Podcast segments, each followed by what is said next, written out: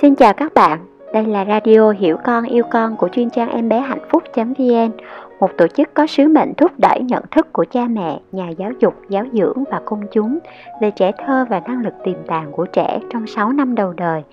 Radio Hiểu Con Yêu Con là một kênh radio trả lời các câu hỏi thực tế phát sinh trong những tình huống khó khăn giữa cha mẹ và con cái trong gia đình. Thông qua việc phân tích tình huống và đi theo kim chỉ nam dõi theo trẻ, chúng tôi giúp phụ huynh thấu hiểu tâm lý đằng sau các hành vi hoạt động của con trẻ và từ đó yêu con theo cách tôn trọng và nhân văn hơn để mái nhà và cha mẹ sẽ luôn là mái ấm của con trong suốt cuộc đời radio hôm nay sẽ trả lời câu hỏi rất dài từ một thính giả ẩn danh 31 tuổi đến từ Bình Dương. Dưới đây là phần câu hỏi đã được lược bớt những nội dung ít quan trọng. Câu hỏi Xin chào em bé hạnh phúc, bé nhà mình 23 tháng tuổi. Mình đọc các loại sách nuôi dạy trẻ và mình rút ra một điều là phải dành tất cả tình yêu thương cho trẻ. Học cách nói lời cảm ơn với tất cả mọi việc đang diễn ra, dù nó là tích cực hay tiêu cực và quan trọng là học cách thay đổi bản thân vì cha mẹ chính là nhà giáo dục phải kiên định trước những hành vi thói quen không đúng hoặc quan điểm trái chiều theo cách dạy trẻ truyền thống mình dạy cho bé học tiếng Anh trong một tháng rưỡi bé nhớ và đọc lại 100 từ hát thuộc 10 bài hát đọc thơ 12 bài chơi trò chơi vận động truyền banh đi theo hình dích dắt vân vân dạy bé tự mặc quần, tự xếp đồ chơi sau khi chơi xong vào đúng vị trí, biết vứt rác vào thùng, khi ăn thì ngồi vào bàn và bé có thể tự xúc ăn. Khi bé khóc một việc gì đó mình rất nhẹ nhàng, chẳng hạn, tại sao con bị té? Bé trả lời, con chạy. Mình bảo, vậy thì con cần đi chậm và cẩn thận nhé, không sao. Khi bé không thích đi tắm, bà đến thì bé la hét, hoặc bé không thích xem bài hát đó bé cũng khóc và hét lên. Thậm chí bé có thể cấu vào người lớn. Khi đó mình ngồi xuống và hỏi tại sao con lại hét? Con không thích tắm hay là không thích xem cái này hả? Nếu con muốn gì thì con phải nói. Con hét như vậy mọi người sẽ không hiểu là con muốn gì nhé khi con cấu người khác thì con sẽ làm người khác bị thương, bị chảy máu, rất đau. Nên con không làm như vậy nhé.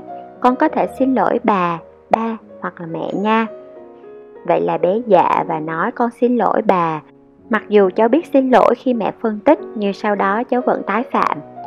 Cháu mới phát triển ngôn ngữ và khả năng ghi nhớ tốt trong học tập. Chỉ riêng cảm xúc là cháu không cân bằng được. Mình không biết phải làm sao trả lời của em bé hạnh phúc. Chào bạn, trước tiên chúng tôi rất vui khi đọc chia sẻ của bạn rằng sau khi đọc rất nhiều sách nuôi dạy trẻ thì điều mà bạn đã đúc kết ra được đó chính là phải dành cho trẻ tình yêu thương.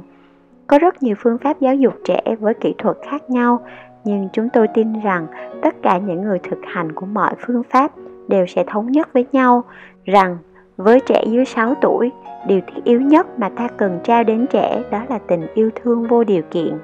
Đây cũng chính là thông điệp quan trọng nhất mà chúng tôi luôn nhấn mạnh trong các nội dung của em bé hạnh phúc. Bởi vì chính tình yêu thương là dưỡng chất thiết yếu để cho một nhân cách được tạo thành và lớn lên một cách khỏe mạnh. Tình yêu là oxy mà trẻ dưới 6 tuổi rất cần để hít thở hàng ngày trong mọi tình huống, cho dù tình huống đó có rối ren, thử thách đến như thế nào đi nữa. Ba mẹ và thầy cô vẫn cần phải đảm bảo rằng qua lời nói, cử chỉ, hành động của chúng ta, trẻ vẫn luôn cảm nhận được tình yêu hiện diện xung quanh. Bù đắp kết nối tinh thần với trẻ cần là trọng tâm của việc làm cha mẹ trong những năm đầu đời. Một em bé mất cân bằng về cảm xúc có thể có nhiều lý do, nhưng trong tất cả những trường hợp thì ta đều cần phải hiểu rằng việc khóc lóc, la hét, ăn vạ, nổi giận hay cáu bẳn là hành vi triệu chứng bên ngoài chứ không phải là nguồn căn. Công việc của chúng ta cần là phải tìm và giải quyết nguồn căn chứ không phải tìm cách dập tắt triệu chứng. Em bé gần 2 tuổi của bạn có thể đang trong giai đoạn khủng hoảng tuổi lên 2. Về các biểu hiện của giai đoạn khủng hoảng tuổi lên 2 này, chúng tôi đã có miêu tả và hướng dẫn cụ thể trong radio số 6. Bạn có thể tìm nghe để có thêm dữ liệu về giai đoạn này của bé. Nhưng biểu hiện của bé nhà bạn cũng có thể không thật sự liên quan đến khủng hoảng tuổi lên 2 và để đưa ra được kết luận chính xác, chúng tôi sẽ cần quan sát bé trực tiếp thì mới có thể xác định được. Cho nên với những thông tin mà bạn cung cấp, Chúng tôi cũng chỉ có thể đưa ra các dự đoán dựa trên kinh nghiệm nhiều năm làm việc trực tiếp với trẻ và phụ huynh mà thôi.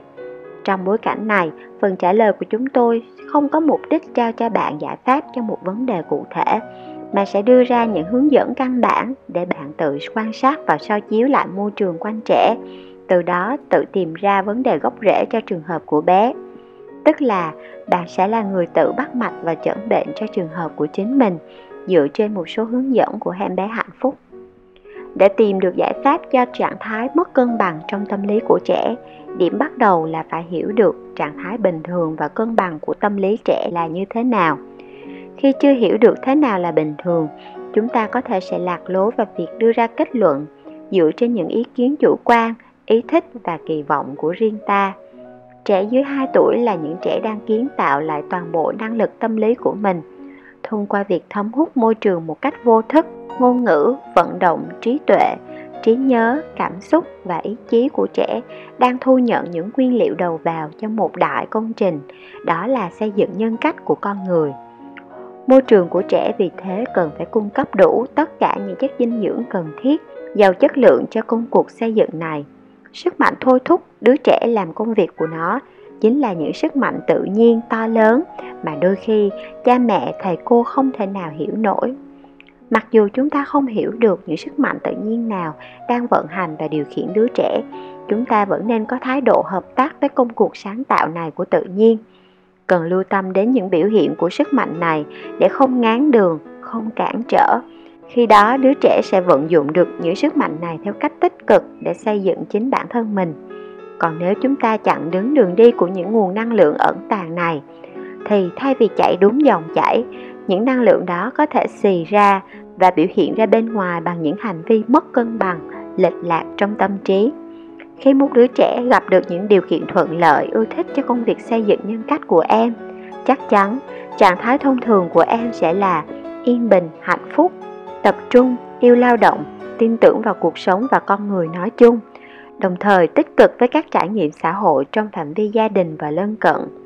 Em sẽ vẫn khóc nhè, cấu giận, e dè với người lạ, thận trọng với không gian mới, bởi đó là cách tất cả các trẻ biểu lộ cảm xúc. Nhưng chúng ta cần nhìn vào tổng thể sự phát triển và cân bằng tâm lý của trẻ, chứ không nên chỉ nhìn chăm chăm vào một vài sự khó chịu đây đó, hoặc chỉ nhìn vào những điểm mà trẻ chưa đạt như kỳ vọng của cha mẹ. Cũng giống như khi chúng ta đưa bé đi khám bác sĩ nhi, là ba mẹ có thể ta sẽ thấy lo về việc trẻ sốt, ho hay là được cân. Nhưng bác sĩ sẽ đặt cho bạn những câu hỏi để xem xét sự phát triển thể chất tổng thể của bé thì mới xác định được là liệu những biểu hiện nho nhỏ đó có đáng lo hay không. Bác sĩ sẽ cần biết là trẻ có chơi đùa, hoạt động bình thường hay không, có ngủ, có đi vệ sinh bình thường hay không, có đạt được những mốc vận động, ngôn ngữ, nhận thức thông thường hay không, vân vân. Tương tự như vậy, em bé hạnh phúc cũng đề xuất bạn quan sát sự phát triển tổng thể của con trong nhận thức, vận động, cảm xúc, tâm lý, vân vân. Đồng thời chúng tôi cũng sẽ đề xuất bạn so chiếu lại môi trường tổng thể mà gia đình đã cung cấp cho bé, từ đó xem xét khách quan xem môi trường đã đáp ứng được những nhu cầu trong độ tuổi của trẻ hay chưa. Khi chúng tôi nhìn vào các miêu tả của bạn, chúng tôi cảm thấy có thể có một số nhu cầu phát triển thiết yếu của trẻ dưới 2 tuổi chưa được đáp ứng đúng mực. Thay vì đó, thời gian của trẻ là phải san sẻ cho nhiều hoạt động do người lớn dẫn dắt vì kỳ vọng của người lớn. Việc học tập của nhóm tuổi này được thực hiện dưới hình thức các hoạt động vận động tự do, khám phá bản thân, khám phá môi trường gia đình và xung quanh. Đây là giai đoạn mà chúng ta hoàn toàn không thể dạy trẻ một cách trực tiếp chỉ đơn giản là sống một cách tự nhiên là trẻ đang học tập rồi thế nên để tạo điều kiện cho những nhu cầu phát triển của trẻ được thỏa mãn chúng tôi đề xuất bạn nhìn nhận lại môi trường ở những điểm như sau. Thứ nhất, kết nối giữa con người. Trẻ có đang trải nghiệm được tình yêu, có hiểu biết và tôn trọng từ những người trong gia đình không? Trẻ có cảm nhận được tình yêu thương vô điều kiện đối với mình hay không? Sau những tình huống thử thách như ăn vạ, khóc lóc, cáu bẩn, thì trẻ có vẫn nhận được sự quan tâm của cha mẹ, ông bà, hay phải chịu những sự lạnh nhạt, hờ hững với một hệ quả hay hình phạt của việc không ngoan? Cha mẹ có đang làm mẫu những mối quan hệ người với người nhân văn bình đẳng tôn trọng hay các tình huống trong nhà đang thể hiện kiểu quan hệ giữa người cầm quyền và cấp dưới. Cha mẹ có chấp nhận trẻ như trẻ là, bất kể giới tính, cân nặng, ngoại hình, tính cách, vân vân. Ngay từ lúc trẻ được thụ thai và đặc biệt là sau khi trẻ ra đời, trẻ có được trao cho cơ hội để được độc lập, đồng thời phụ thuộc vào người lớn một cách lành mạnh hay không? Điều thứ hai, tự do vận động. Trẻ có được tự do vận động trong môi trường, quần áo của trẻ có thoải mái và hỗ trợ vận động và độc lập. Đồ đạc trong nhà có bừa bộn hay cản trở sự di chuyển tự do của trẻ không? Trẻ có các dụng cụ vận động thô hoặc nếu gia đình không có không gian thì trẻ có thường xuyên được đưa ra ngoài không gian lớn như sân chơi, công viên để vận động hay không? Về cảm quan và khám phá, trẻ có được khuyến khích trải nghiệm và thu nhận đa dạng, phong phú các trải nghiệm cảm quan không? Gia đình có xa vào việc dạy màu sắc, hình dạng, ngắn dài cho trẻ hay không? Trẻ có được tự do thử nghiệm, khám phá, trải nghiệm các hệ quả của thế giới vật chất, thế giới tự nhiên bao quanh trẻ hay không? Trẻ có bị bao bọc quá và bị hạn chế việc thu thập cảm quan này do người lớn sợ trẻ bị dơ hay là sợ bừa bãi, sợ trẻ ốm đau, sợ không an toàn vân vân hay không? Điểm tiếp theo về độc lập Trẻ có được tạo điều kiện để tự chăm sóc bản thân không? Có tự đi lại lấy nước, tự lau miệng, tự mang mũ nón, tự mặc quần áo. Mặc dù trẻ vẫn cần một số sự giúp đỡ và hợp tác của người lớn, nhưng quan trọng là nhu cầu đối với sự độc lập của trẻ được cha mẹ ông bà ghi nhận và khuyến khích.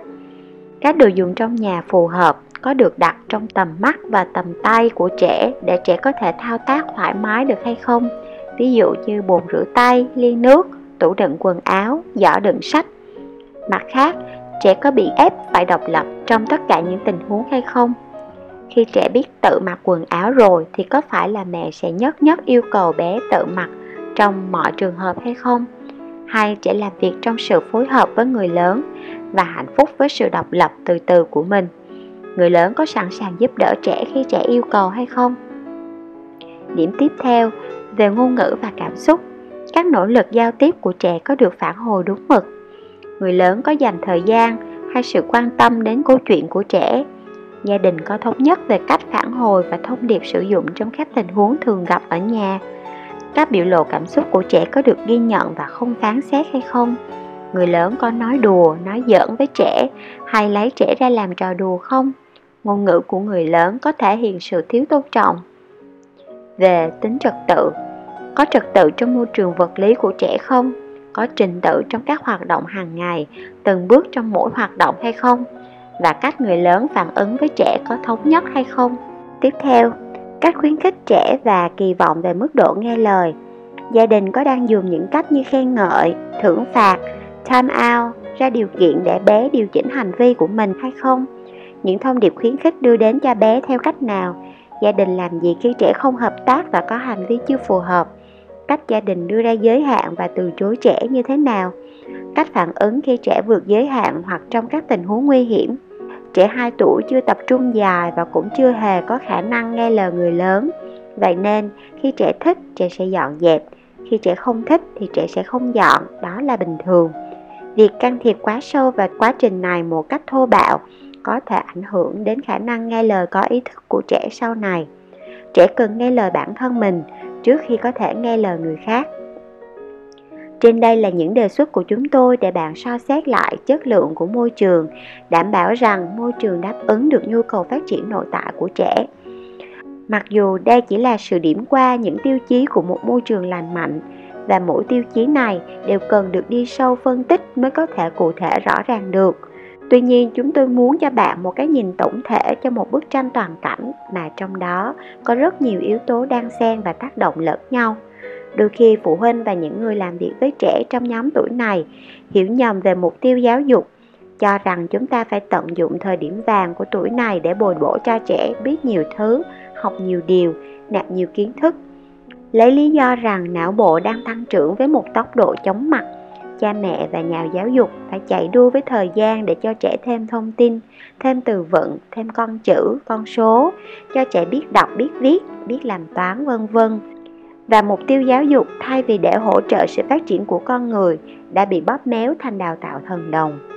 Đúng là não bộ của trẻ đang trong thời gian mà sự hình thành các khớp thần kinh diễn ra với tốc độ thần tốc và chỉ trong 6 năm đầu đời, khối lượng não bộ của trẻ đã đạt 95% khối lượng não bộ của người lớn trưởng thành.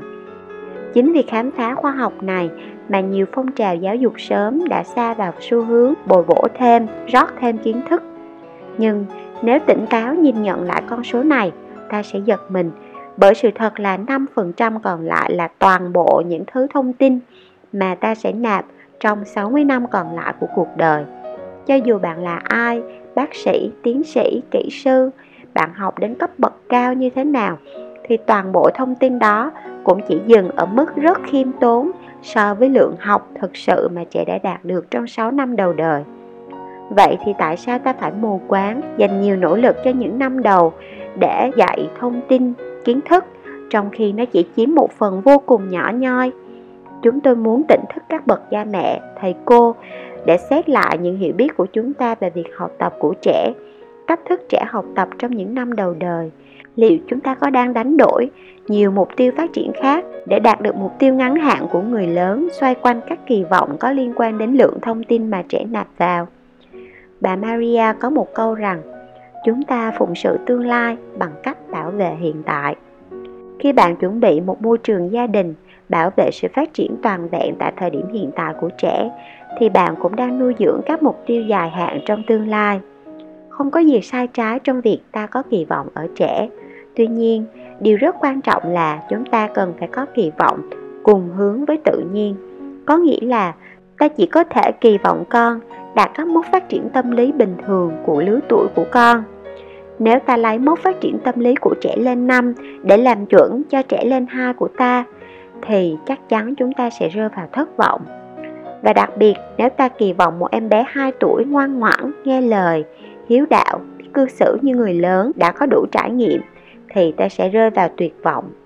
Điều chỉnh cách nhìn của ta về trẻ, đồng thời bổ sung các hiểu biết về sự phát triển của trẻ trong từng giai đoạn sẽ giúp ta soi chiếu lại các kỳ vọng của mình và trở nên tận hưởng hành trình đồng hành cùng con. Chúng tôi xin gợi ý bạn đọc thêm bài viết Trẻ dưới 6 tuổi học theo cách nào trên website em bé hạnh phúc.vn.